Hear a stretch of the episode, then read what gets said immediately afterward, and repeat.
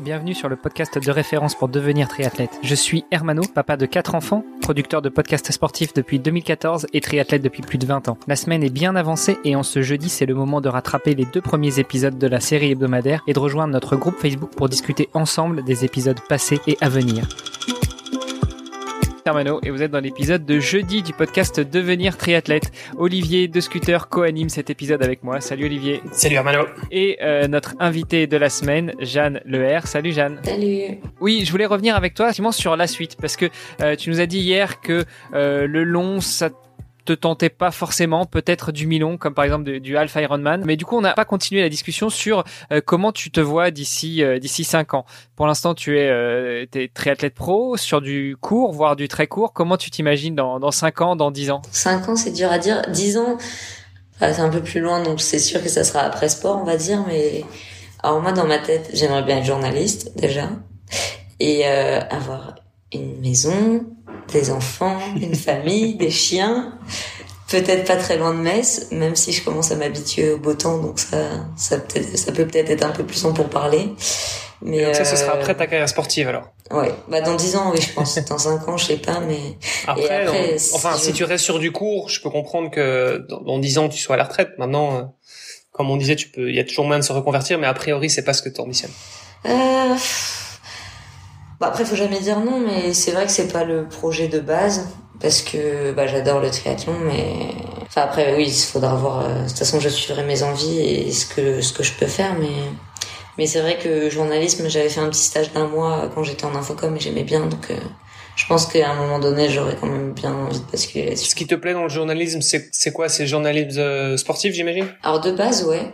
Et euh, en ayant fait mon stage, je me suis rendu compte que le local, parce que j'étais à France 3 Lorraine, Bon, c'est pas de la grande information, mais mais j'aimais j'aimais bien. Et après, je suis j'aime bien l'histoire. Bon, j'aime, je suis pas encore calé trop sur tout ce qui se passe, mais j'aime bien la politique. Mais plus en fait, plus ce qui est société que vraiment la politique. Je suis assez, j'aime bien la sociologie un peu, et du coup, je pense que bah, tout ce qui tourne autour des gens, tout ça, je, je trouve ça intéressant. Et et bah comme je disais, j'aime bien l'histoire et quand je vois des gens qui connaissent pas, enfin, c'est même pas des grandes dates, mais plus des grands événements, parce qu'au pire tu sais pas quand c'est passé, soit. Mais quand je vois les prémices des, guerres mondiales et compagnie, et les gens savent pas ça, je me dis mais vous savez que l'histoire se répète, donc si tu sais pas ça, tu, enfin quand tu vois les les extrêmes droites qui montent partout en Europe, genre moi je suis là mais arrêtez, enfin ça va pas du tout. Donc je me dis histoire de un peu j'aimerais bien être journaliste pour euh, ouais pour un peu pas éduquer mais sensibiliser et ouais voilà. Ouais empêcher que des catastrophes arrivent. Et, et un peu entre guillemets je sais pas chez vous mais en France je vois beaucoup sur les réseaux un peu c'est pas redorer le, blason du journalisme mais les gens se méfient de plus en plus disent que les journalistes sont des nanana, et ça me fait de la peine parce que je suis là en mode non. Enfin, si, il y en a, c'est sûr, mais comme partout au final. Vu que je suis un peu utopiste, j'aimerais bien. Bon, donc dans dix ans, tu commences à, à sauver le monde et, et à éviter les grosses catastrophes. Et, et euh, d'ici là, dans ta carrière euh, de, de, triathlète pro, on va dire, quels sont tes, euh, quels sont tes, tes, gros objectifs? Alors, le gros objectif ou les, ça serait les Jeux à Paris en plus. Et, euh, et du coup, si on voit à moyen, très long terme, euh, peut-être euh, Los Angeles aussi. 2028, au final, j'aurai j'aurai 32 ans quand même. Enfin, en, soi, ça passe, mais surtout que normalement, c'est plutôt bien dans le triathlon 32 ans. Mais, mais euh, à voir où j'en suis avec mon sport, si je vois que je stagne, à un moment donné, bah, si je veux un jour avoir un métier que, que j'aime, faudra quand même que que je mette des choses en place. Donc, euh, faudra ouais, voir euh, comment je vais oublier tout ça. Paris, sûr, enfin sûr, c'est l'objectif. hein. et, euh, et après, le reste, on verra. Comment tu comptes t'y prendre pour euh, pour te préparer là pour pour Paris? Bah, je pense que rester dans dans ce petit groupe, euh, parce que là, bah, ça fait même pas un an, et je trouve que c'est plutôt pas mal, que ça me convient bien. Donc après, on va voir. Peut-être ça me convient bien pour l'instant, ça me conviendra plus, mais honnêtement, je pense pas. Je pense que en tout cas, moi, quand j'ai parlé à Paolo les premières fois, c'était genre objectif euh, une Olympiade, enfin d'aller ensemble jusqu'à Paris 2024 pour pas avoir de regrets, faire le maximum et, et on verra. C'est un bel objectif, surtout qu'effectivement Paris euh, c'est presque à la maison pour toi, donc c'est un objectif d'une vie pour un, sportif ou une sportive d'aller au JO. Donc en plus quand c'est à la maison, c'est l'idéal. Mmh. Ah c'est sûr, mais là cette année plus que, je pense que chaque année bah, je grandis et je vois un peu plus la dimension Jeux Olympiques que ça veut dire parce qu'avant c'était à la télé, après j'ai commencé à faire des courses avec des gens qui prétendaient y aller. Et cette année, encore plus, vu que je suis dans un groupe de très haut niveau, et je vois toutes les déceptions, ou, euh, ou pas d'ailleurs, considérant les jeux, et d'un côté, je me dis, ouais, c'est l'objectif, et je me dis, mais ça reste une course, et tu vois les états des gens, genre t'as Taylor Spivey, quatrième mondial, qui va pas aller au jeu, parce que des critères qui font que, enfin, enfin, moi, ça je me dis, c'est, faut quand même relativiser, ça reste que du sport, et, les, les anglo-saxons, ils sont très forts là-dessus, sur euh, toutes les petites phrases en mode euh, la vie est belle, genre le sport, euh, si t'es pas qualifié, ça ne définit pas la personne que tu es, l'athlète que tu es, tout ça, tout ça. Et en même temps, ils ont raison. Hein. Mais ouais, c'est les jeux, c'est quand même, c'est pas qu'une course, c'est vraiment tout un processus et il faut être fort mentalement aussi bien si t'y vas que, que si t'y vas pas. Quoi. Ouais, comment comment est-ce qu'on prépare ça? Alors c'est quoi ton c'est quoi ton plan d'action là sur les les trois années à venir? Ouais, Déjà, je pense que tu pourras te peut-être te baser sur l'expérience de certaines personnes, notamment Claire Michel qu'on a déjà eu dans le podcast, qui elle va aller à Tokyo cette année. Donc euh, tu pourras peut-être lui demander des, des conseils. Ah bah c'est sûr que d'être entouré de olympien. C'est c'est pratique, ne serait-ce que bah déjà quand il est, parce qu'ils disent tous que c'est quelque chose de vraiment différent. Bon là, je pense qu'avec le Covid, ça va être encore pire, mais pas forcément dans le bon sens. Mais ouais, que c'est une compétition assez extraordinaire, que tu peux perdre un peu tes moyens. Donc, je pense qu'en dehors de l'entraînement, enfin moi je, je travaille déjà là-dessus, mais je pense qu'il y a un côté mental à travailler, que ce soit avec une psy ou un préparateur mental ou quoi que ce soit. Mais euh, je pense que ça, c'est un truc qu'il faut vraiment pas trop négliger. Et mais que ça soit pour les jeux ou même en général. Enfin, moi, depuis depuis 2019, je crois que je travaille euh, là-dessus et, euh, et j'en suis bien contente. Donc ça, je pense que c'est un truc ouais à pas négliger. Et après, plan d'action, écouter le coach, bon, en participant évidemment, mais bah, ouais faire faire ce qu'il me dit essayer de faire un peu step by step, ne pas me précipiter, euh, être toujours bienveillante à mon égard. Ça, je travaille là-dessus depuis que je suis dans ce groupe et, et ouais, être avec des un environnement bienveillant de manière générale, genre euh, les filles ici, par exemple, tu les bats à l'entraînement, enfin tu les bats, c'est pas le terme, mais tu vas être devant à l'entraînement. Euh, bah au lieu de être un peu en mode ah, non elle m'a battu elles vont être en mode oh bravo t'as fait une super bonne séance et ça je pense c'est c'est des trucs vraiment des petits détails comme ça qui font que t'es bien avec qui tu t'entraînes et compagnie et, et tu peux que euh, qu'aller loin. J'espère.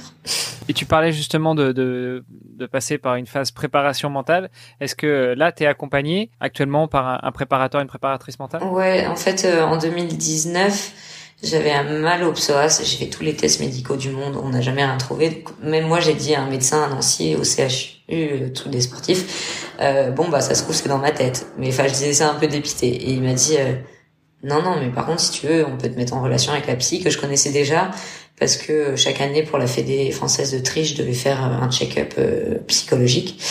Et, et du coup, au final, j'ai commencé à travailler avec elle. Et euh, au final, depuis, j'ai gardé les séances. Même il y a des fois, genre ces derniers temps, à chaque fois, je l'appelle, je dis ouais, bon, en vrai, tout va bien, j'ai, pas de problème. Bon, ça dure quand même une heure et demie parce que parce qu'au final, je raconte toujours ma vie, quoi qu'il en soit. Mais mais je pense que ouais, c'est c'est bien. il faut surtout, c'est pas de dédramatiser, mais c'est quand tu dis que tu vois un psy enfin moi maintenant mes potes je le dis vraiment très facilement donc il y a plus de tabou oui voilà c'est enlever les tabous autour de ça parce que pour les gens, tu dis psy, limite ils vont dire préparateur mental, alors parfois c'est un psy juste pour parce que psy c'est oh là là c'est un mot interdit, euh, ça va pas du tout. Mais il y a pas y a pas de honte, euh, c'est tout à fait normal. Euh. Enfin c'est comme au final c'est comme quand tu parles à tes amis, c'est une manière d'extérioriser les choses et c'est juste que là il sera peut-être un peu plus neutre et et qu'il aura peut-être des petits tips euh, genre ah ça tu pourrais faire ci tu pourrais faire ça on a on a, on a tendance à, à, à, penser que finalement les gens qui vont voir un psy c'est juste parce qu'ils sont malades mm. euh, bah finalement non euh, et c'est dans la médecine je pense que voilà on va on faisait l'analogie là récemment avec euh, le fait de devoir aller chez le dentiste une fois par an euh, mm. bah c'est pareil au niveau du au niveau du, du psy en fait ça peut aussi très bien être un travail préventif pour bah pour justement renforcer c'est c'est un peu comme voilà c'est avoir une certaine hygiène finalement euh, mentale. Et il n'y a pas de, effectivement, je pense pas qu'il y a de, il y a pas de honte à avoir à, à, consulter un psy. Au contraire, je pense que c'est quelque chose qui peut que nous aider. Euh, d'autant plus si c'est si c'est en prévention évidemment. Non, c'est sûr, c'est vraiment prévention et faut que ça se démocratise plus et ça ça commence à faire genre je suis quelques athlètes sur les réseaux et j'en entends de plus en plus qui, qui disent ah oui je vais voir bon préparateur ou psy ça dépend desquels mais mais je trouve que les gens commencent un peu à prendre en compte cette dimension un peu plus facilement et et moi quand je dis ça à chaque fois je me dis ah ça fait plaisir et oui, ça fait plaisir qu'ils le fassent déjà pour eux, ça c'est une chose. Et surtout qu'ils en parlent, comme ça les, les plus jeunes vont pas se dire si un jour, oh, moi je suis allé voir quelqu'un, mince, mince, mince. Non, non, c'est mm. bien. Et oui, c'est prévention. Et puis même, ça peut être même les trucs de sophrologie, de se visualiser une course. Parce qu'il y a des sports pour le coup, c'est un peu plus démocratisé parce que parce que ils, ils travaillent sur la, la visualisation de la course et tout, même si c'est encore un peu autre chose.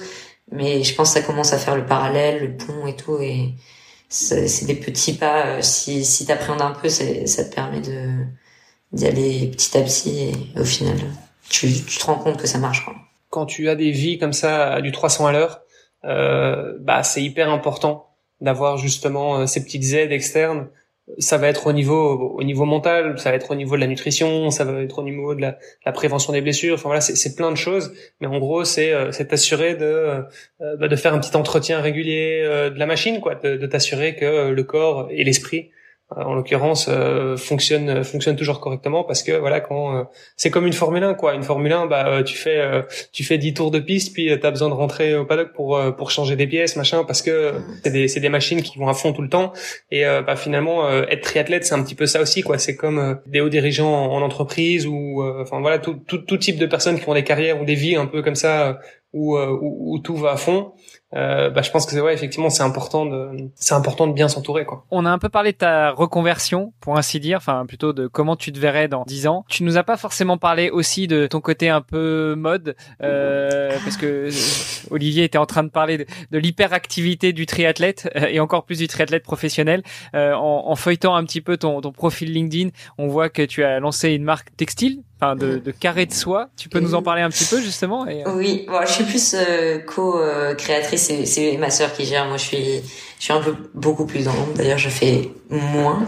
Euh, c'est ma sœur qui qui, qui crée des designs de foulards et qu'on après on fait imprimer, rouloter main, compagnie. Et elle a lancé ça, je crois, en 2017, si je dis pas de bêtises. Enfin, c'était dans l'hiver, donc c'est peut-être hiver 2016. Et euh, donc elle, elle est beaucoup moins sport, beaucoup plus mode. Moi, euh, bah ça me plaît, donc bah j'essaie de l'aider comme je peux. C'est vrai que avec le triathlon, je peux pas grand chose. Au final, je, l'aide plus sur les réseaux sociaux parce qu'en plus c'est un truc que, que je suis assez à l'aise.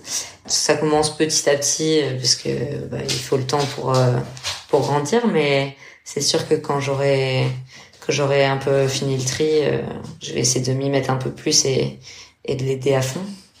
Surtout que je pense que là au début c'était surtout des carrés soie donc c'est quand même un truc assez luxe. C'est pas un truc sur lequel je pouvais le plus communiquer euh, dans le sport parce que bah enfin moi en tout cas mes amis c'est plus euh, euh déjà qui n'ont pas forcément les moyens de s'acheter ce genre de choses mais là on va dire qu'on se démocratise en faisant des foulards, des bracelets, des lacets. Donc euh, je vais essayer d'aider euh, plus sur les petits accessoires que les gros trucs. Merci pour ces précisions. Euh, je propose qu'on en reste là pour l'épisode d'aujourd'hui et puis on se retrouve demain. Yes. À demain. À demain. Salut. Vous avez apprécié nos échanges? Alors n'hésitez pas à aller sur Apple Podcast, laisser un commentaire, passer faire un petit tour sur les différents réseaux sociaux, taguer notre invité dont on remet toutes les coordonnées dans les notes de cet épisode et n'hésitez pas à venir faire un petit tour sur notre groupe Facebook, c'est le meilleur moyen d'interagir avec nous et d'en savoir un petit peu plus sur les actualités multisports du moment. Je vous donne rendez-vous demain pour un nouvel épisode. Salut les sportifs